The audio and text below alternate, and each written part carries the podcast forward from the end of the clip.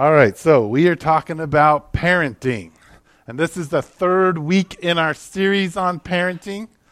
Um, so we next week will be our last week, and Julie's going to wrap that up. But you can pray for Julie because she's having sinus surgery tomorrow, and I don't know if she's going to wrap it up or not. But uh, we're hoping to wrap up parenting. Now, I, I think probably one of the unwise things we've done in this whole parenting sermon series is to choose to do it in January when all of the parents' kids are sick. And so, you know, it's a good thing we have podcasting. But let me give you just sort of a little introduction to where we're at, and then we'll go from there. So, the first series, the first sermon was on this idea that God presents himself as our Father.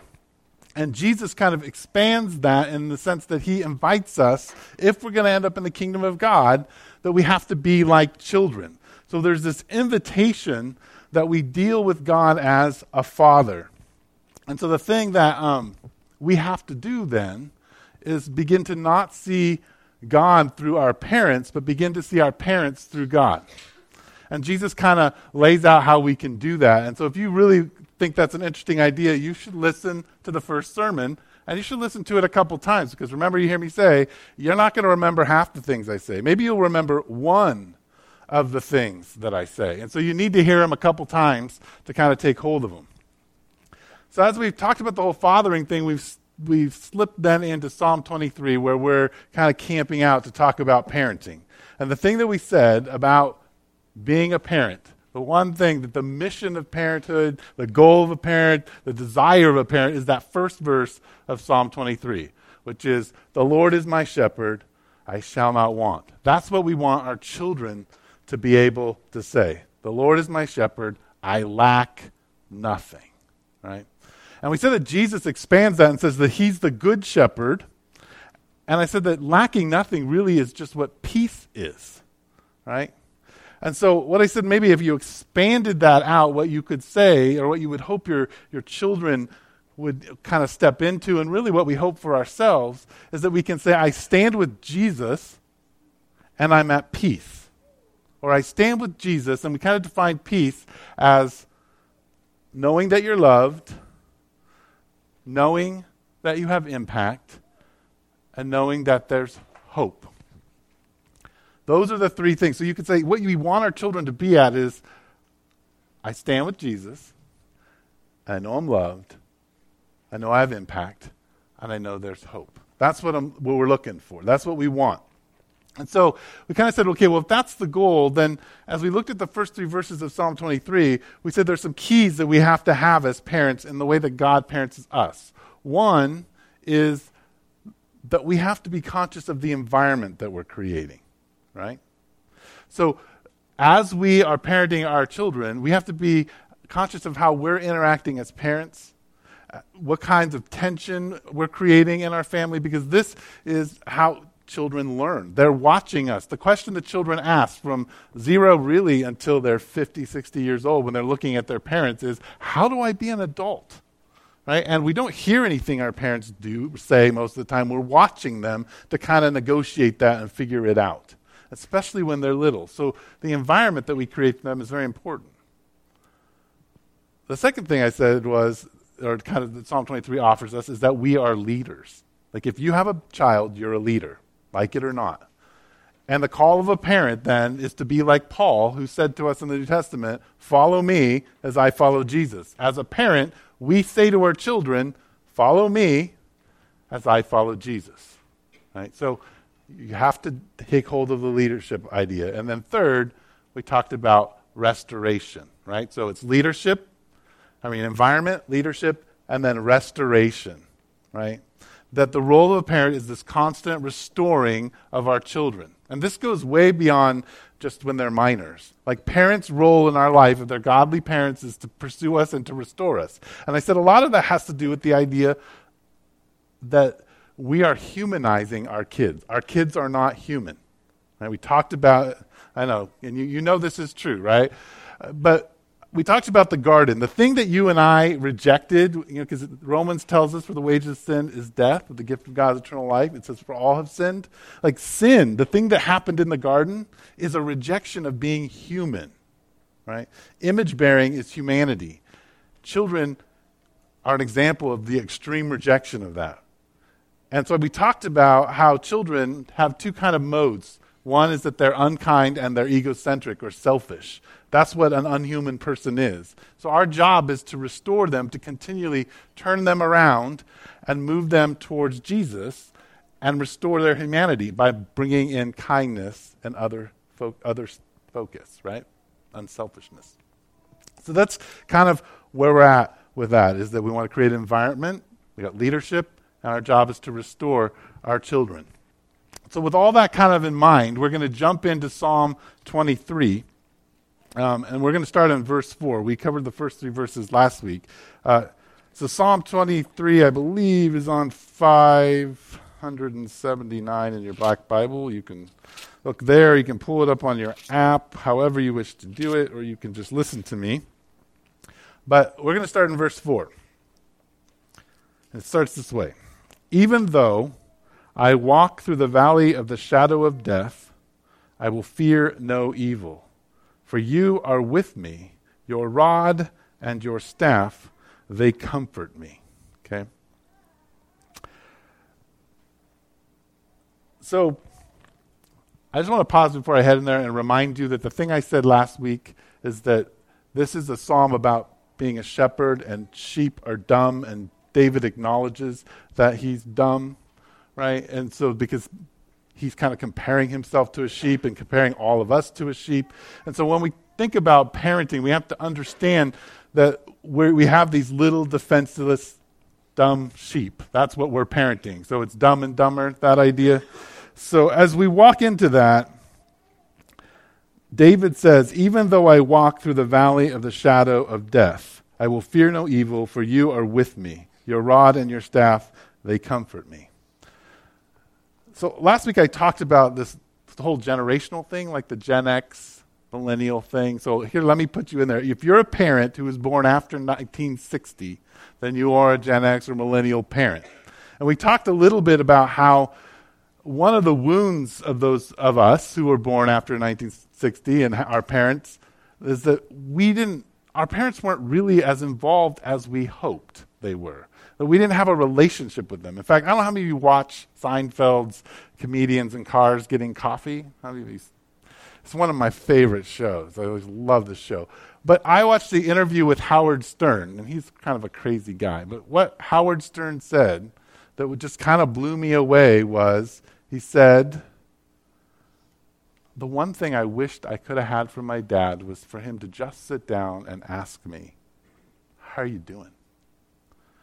And that really is the longing of most of us Gen X and millennial parents is that we just wanted our parents to sit down and say, How are you doing?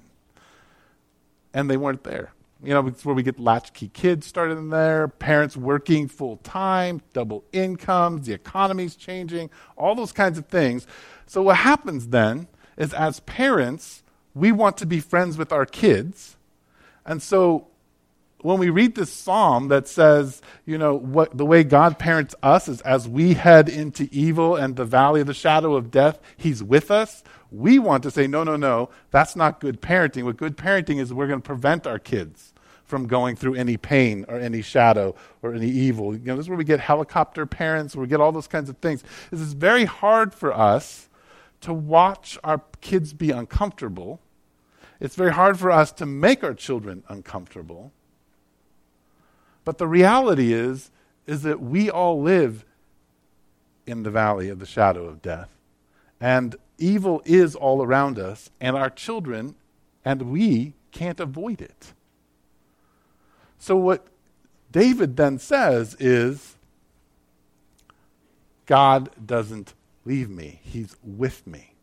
So, the role of us, if we're going to kind of try to think about you know, this psalm being an instruction in parenting, the invitation then is for us to be with our children in what they're going through, not rescue our children from what they're going through.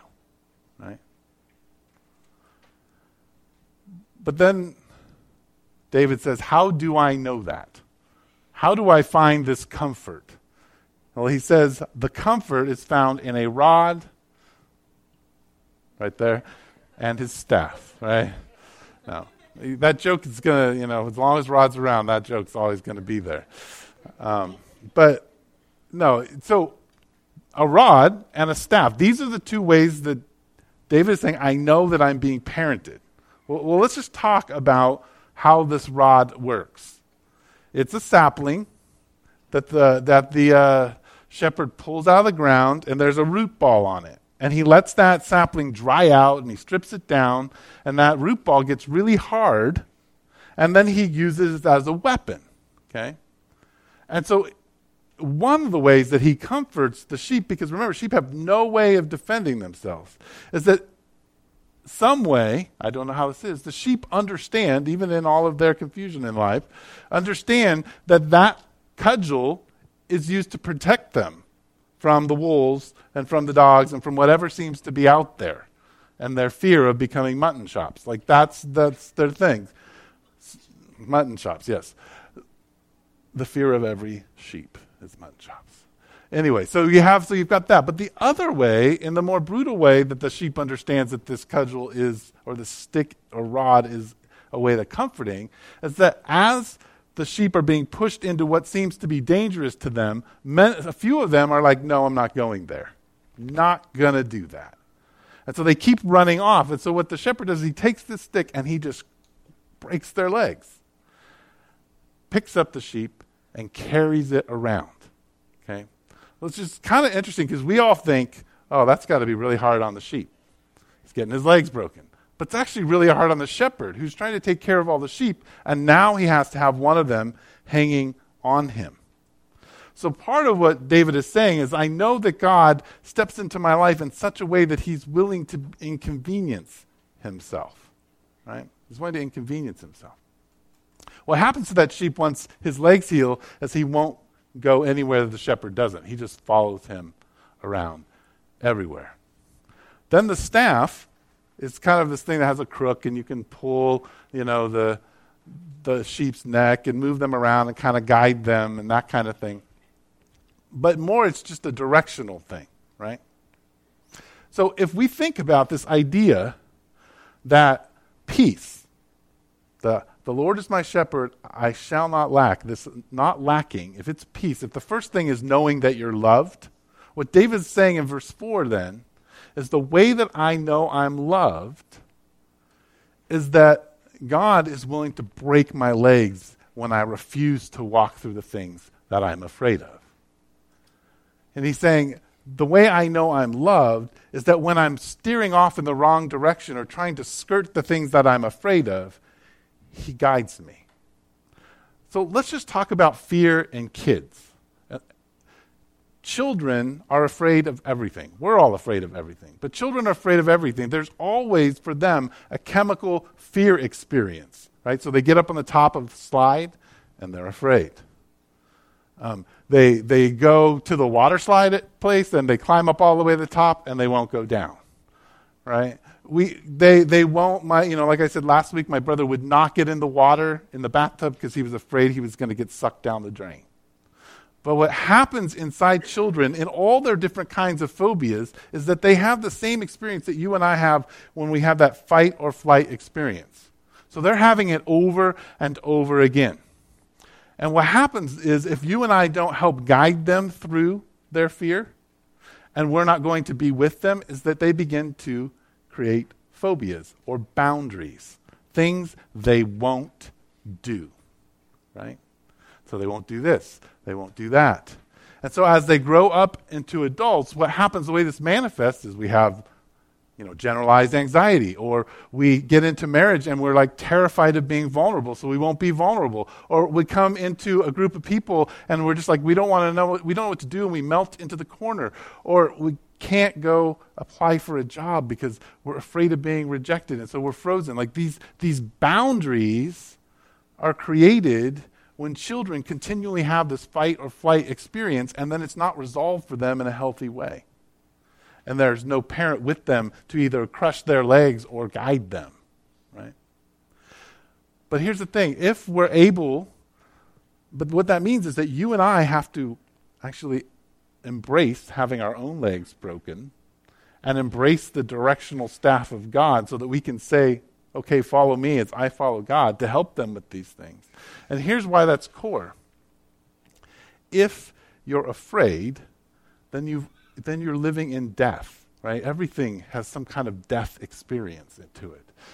But if your fear is only centered on God, who is love, then you're free, right? You don't have boundaries. So if you fear God, who loves you, then all of a sudden the boundaries are gone because nothing matters, right? And one of the things that you and I are all afraid of, and kids are all afraid of this too, is dying, right? We're all afraid of dying. But the only way you wouldn't be afraid of dying is if you're actually living now right? So if you're only fear God and you have no other fear, then you're actually living now in what God has offered you, and there's nothing to fear after death, right? Because you know what life is like, what true life with God is like. And so, what we're inviting kids into in helping them walk through their fears is into actually living now so death has no grip on them, understanding who God is and the life that He gives them. Let me give you two examples in Scripture about how God does this in parenting. And I'll just tell you the stories and you can go look at them later. Number one is Jonah, right? Jonah, if you want to deal with a strong willed child, read Jonah over and over and over again. Because Jonah is a strong willed child. God says, This is what I want you to do. Jonah says, Then no, we're going the opposite direction. So God says, Well, here's a storm and some people throwing you in the water and, uh, you know, a big old fish is going to swallow you and you're going to get bleached oh, okay, finally I'll do what you're telling me to do. Finally. And then he does it, and what does he do? He, he's grumpy about the results. This is what a strong willed child is. But God continually is chasing after him, saying, No, no, no. I'm not going to say, I'm going to go get another prophet. No, you're the prophet. I asked you to do this. You're going to do it. And I am going to find your pain point. I'm going to break your legs. Right? So in parenting, when you are helping kids walk through things, you do have to know their pain points. And God knew Jonah's. It just was going to be a couple, you know, throw in the water, a fish. He chases after him. On the other hand, if you go read Judges, there's this guy named Gideon. And the Midianites, really bad people, have invaded, and he's hiding in a cave, trying to make some wine to make a little money. And God shows up and says, Hail, mighty warrior! You know, and Gideon's looking back and forth, going, "Where's the mighty warrior?" And and like every kid who's hiding and is afraid, he has a hundred questions for God, and all hundred questions are, "How come you didn't show up?" Like my parents said you were like this, but you haven't showed up. And then they said this about you, and you haven't showed up. And you said this about you, and then the angel says, "Go in your strength, Gideon. Didn't I tell you to go do this?" Like he doesn't break Gideon's leg because Gideon's afraid he's going after who Gideon is. You're strong, you're strong, you're strong. It's the staff. Right? So we have to know our children. We have to be willing to study them. What um, what David is telling us is that the way God parents us is to step intentionally into our lives and operate this way. And now the invitation is for you and I to do that in our own children's lives because when we do that, when we step in and, and we're with them in, the, in, in fear and in the sense of evil and all those kinds of things that kids struggle with, they know they're loved. It's how we know we're loved because God is with us. So David continues in verse 5. He says, You prepare a table before me in the presence of my enemies. You anoint my head with oil, my cup overflows. So David makes a shift, and really what he's beginning to say is because he's kind of illustrating what it means to not lack anything. He says, First, I know I'm loved because you're with me and you comfort me and you discipline me. Then he says, I know I am important to you. I have impact because you're willing to throw a party. Now, when I was a kid, I would read this and I'd be, okay, you prepare a table before me in the presence of my enemies. And I imagined it more like God saying, okay, I, I know you guys are all fighting, But you guys sit there right now because we have to have a picnic. We're going to have a picnic, and then when we're done with the picnic, you guys can fight. And I didn't like understand this. I mean, might, that's how my brain works. But this isn't what it's saying. What it really, what he's talking about is more like you're up on a hill, the enemy's down at the bottom of the hill. He can't get to you. And God is throwing a big party for you, and the enemy can see it. He can see that you're celebrating, and this is a great old time. And the enemy's like, What's going up there? Like, what I, I want up there. And God's like, Yeah, well, you don't get to be up here. Like, because here's, here's my peeps. They're up here, and I'm celebrating them, right? Now, he grabs these images of, of you know, festivals, the feasting, the cup overflowing, the, the oil, and all that kind of stuff. But partying is something that little kids love. Like every little kid loves to party, like tiny little kids. Like they want to have a birthday party and they want presents and they want to be princesses and, and they want to, you know, shoot Nerf guns and have Nerf gun wars and celebrate themselves. They have no problem celebrating themselves. Then you hit 10 or 11, and it's like, okay, dad and mom, you can be here, but I want to have some of my friends, and we're going to play video games, and we want to have pizza, and you guys can just kind of go over there unless we get too rowdy. You know, don't look at us, right? But we're going to do our thing. And then you get into your teenage years, and all of a sudden it's like my daughter who's like, well, I want everyone to leave the house because I'm going to invite all my friends over and cook for them. They can celebrate me, but I'm going to celebrate them to the point where now we throw husbands throw parties for wives and vice versa and friends and we don't want to be at the party that's being thrown for us. Like we don't want to know that we're a certain age and we don't want anyone to look at us right? Partly why i love when the village sings happy birthday is that you see this poor person sitting up here awkward saying all these people singing happy birthday and the person's like squirming because they're the center just for a moment right I think one of the things that is hard for us as adults is to actually enjoy God celebrating us, acknowledging that He loves us and that He celebrates who we are. And so then what we do to our children in that is we don't invite them to enjoy being enjoyed, right? Because we begin to have a harder and harder time enjoying being enjoyed. But one of the core things to peace, I believe, in God is enjoying being enjoyed by Him. And one of the places that actually happens is here on Sunday night. This is the party. Yes, we're coming and we're celebrating that God died on the cross for our sins because He loves us. It is the feast. We come and have bread and wine and remember what Christ has done for us. It is, it is a party about us. As much as it is about Jesus, it's about us.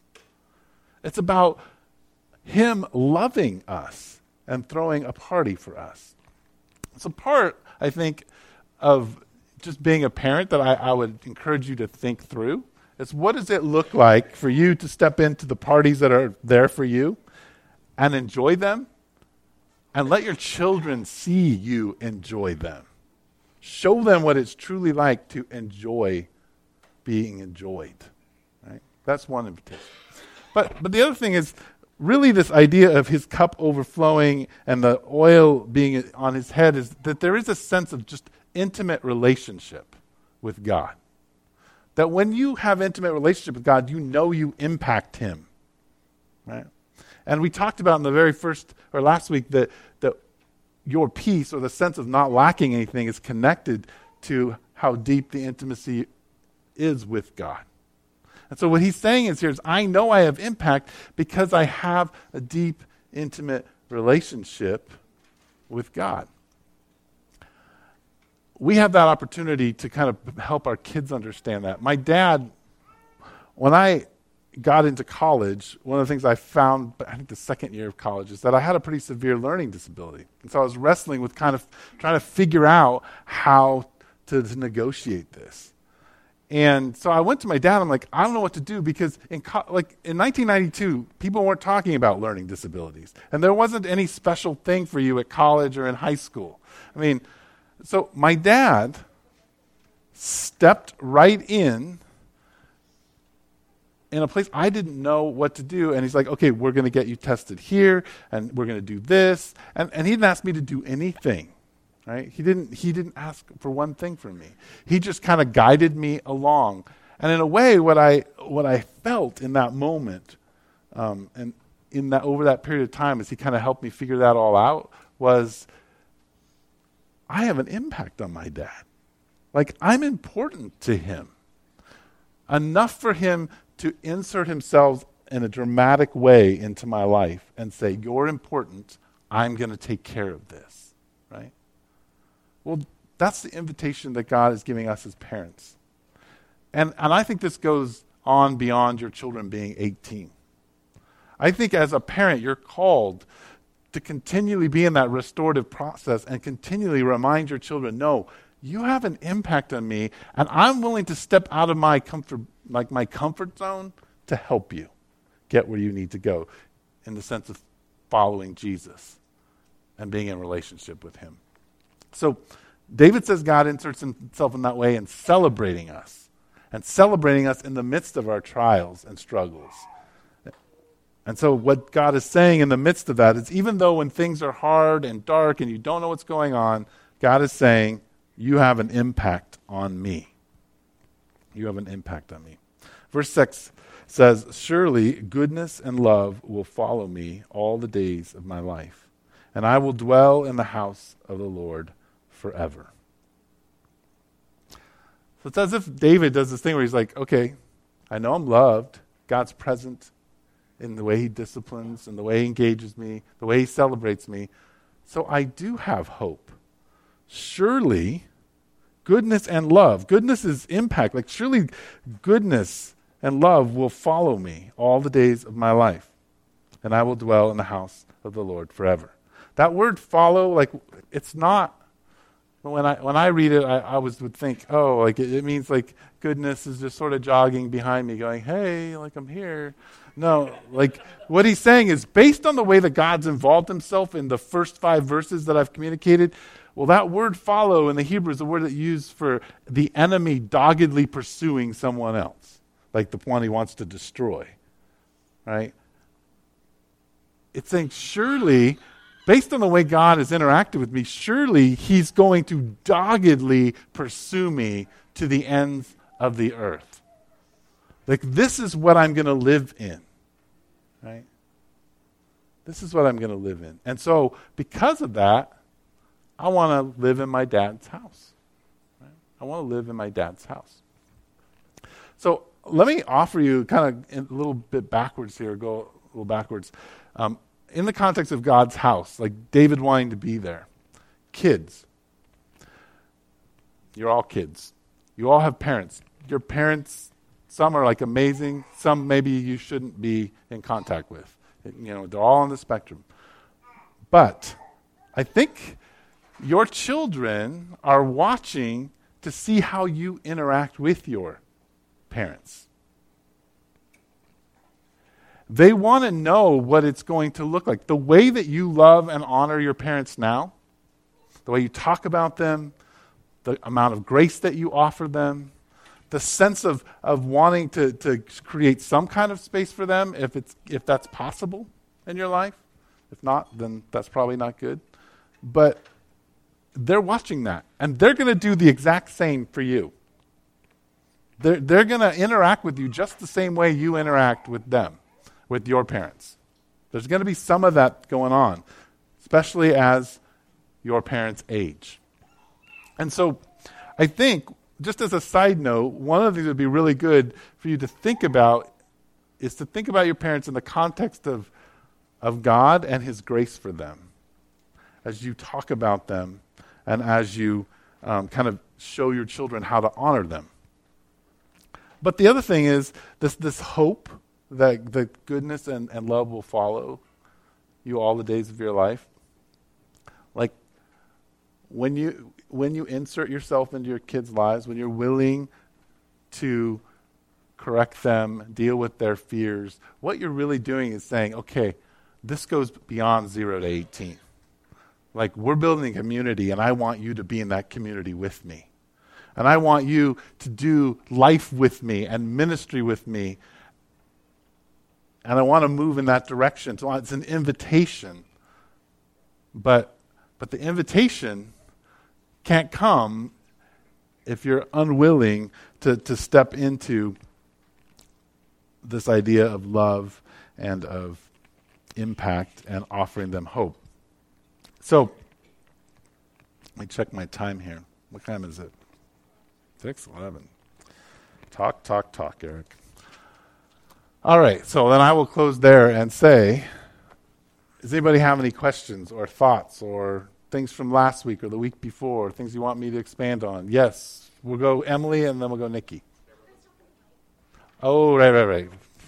I'm, I I can't coordinate that many things in my brain. We'll take a raffle. But breaking or crushing legs, of course, sounds very unculturally. Can you give some examples? Of breaking children's legs? Yes.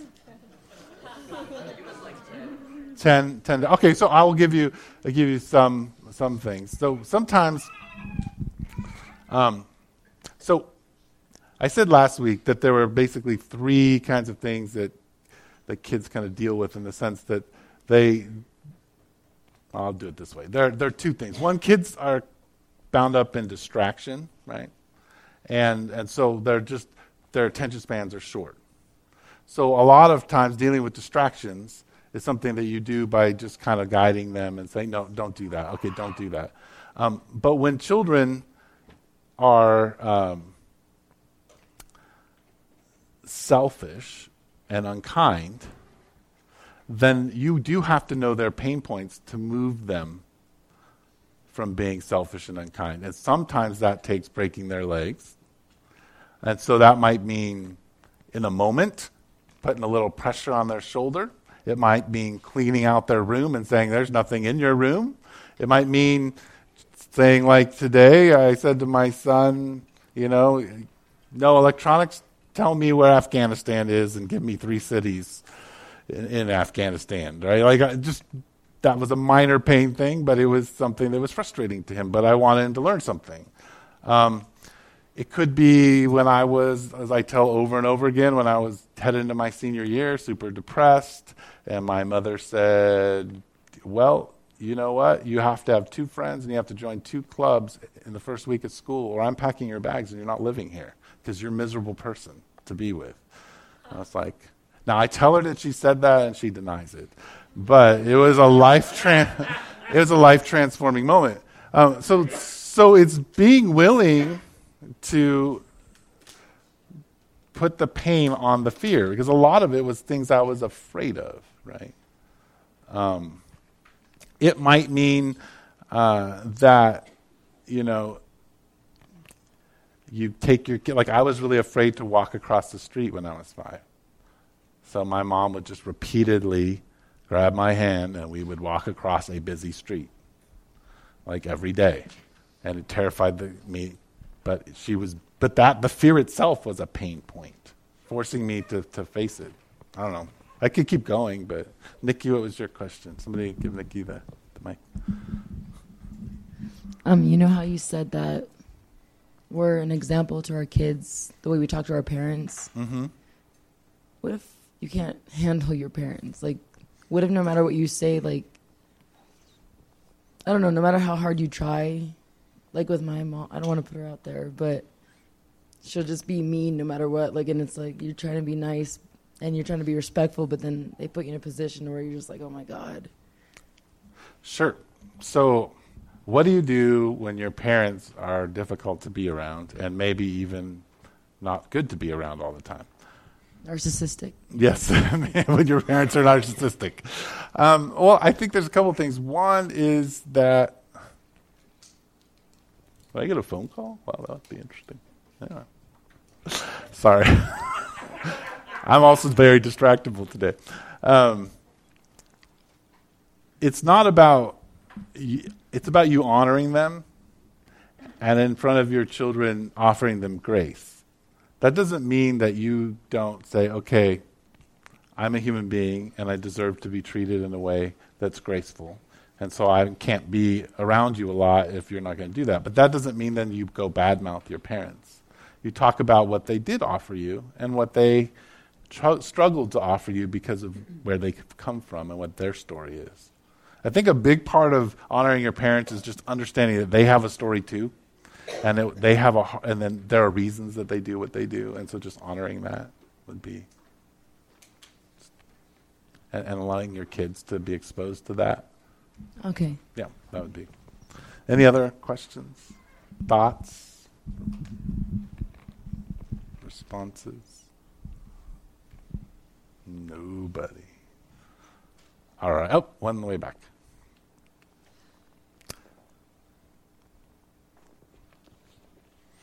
Could you address one more time about the um, the celebration? Yes. Not so much um, what you already said, but something else. Uh,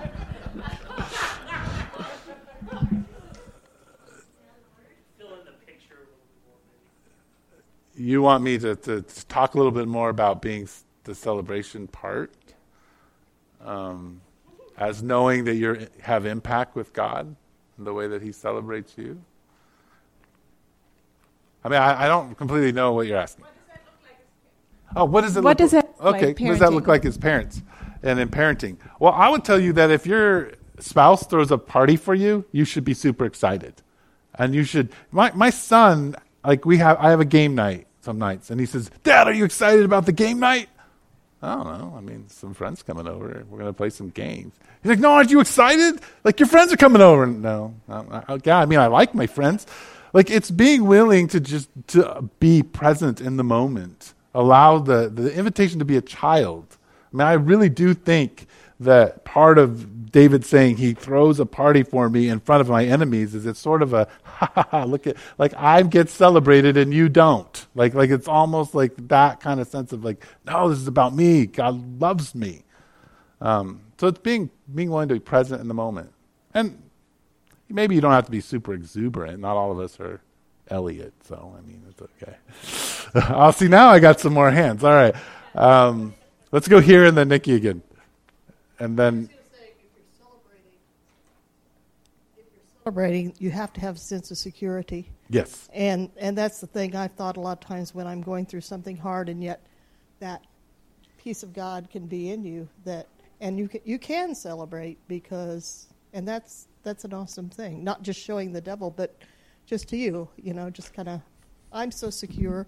These things don't bother me. right, We're having a party. cool. Nikki and then Ruben, and then I'm gonna wrap it. Oh no, I was just gonna say like when a kid draws something and shows you, or if they have like something to say from school, you just, you know how you do the acting like, oh my god, wow, that's awesome. Is that yeah, what you mean? yeah, yeah. No, that's totally but about your own life and about the way God Yeah, loves that's all I was- you. Yeah. Ruben, do you have something you want to say? Add to all that? No, I forgot what it was. All right, there you go. Well, let's let's pray. oh, well, Mike wants to say something. Keep it short, Mike. Oh, and Oh, so, hello, hello. There we go. No. Um, for those of us who don't have children, like the things that you're sharing are beautiful, and I want to pass that on to others. How do we do that if we don't have kids in our life? Um, well, I think those of you who are married and don't have children can, at some level, take hold of what I said early on about being single, and that when you get married, like in what it says in 1 Corinthians seven, like when you get married, there's a distraction, and then children add to that distraction. Well, married without children, you have less of a distraction, and so you do have the ability to step into people's lives and say, "Hey, guys, it's not about your children; it's about Jesus." Like to really kind of help re- redirect that. But I think more like I want to celebrate kids. I want people to know how, or kids, or maybe other adults. I want them to know how Father celebrates them, and and that can be intrusive sometimes in other people's lives. So, like, how do we do that without being jerks and you know, hey, we're here, we want to celebrate you the way Jesus celebrates you, you know? I'd just say do it, and if a parent's like, "Whoa, that's a little overwhelming," then just say, "Oh, I'm sorry." Just be willing to. I think Emily wants to say something, and then I really am going to close. I was really, You're on. I was really just stretching, but Oh. I was, I was gonna say, as you, as you said, we are all children. Yes. So if you don't have your own little people, there's plenty of big people around to watch you celebrate your husband or wife or Yes. your boss or your friend and can learn from that. And now I'm going to pray. Jesus, thank you so much for uh, parenting us and giving us an opportunity to, to have children and to guide them toward, towards you. Thank you for this community and their wisdom and their joy and their willingness to engage. I just ask that you bless the rest of our time together. Amen.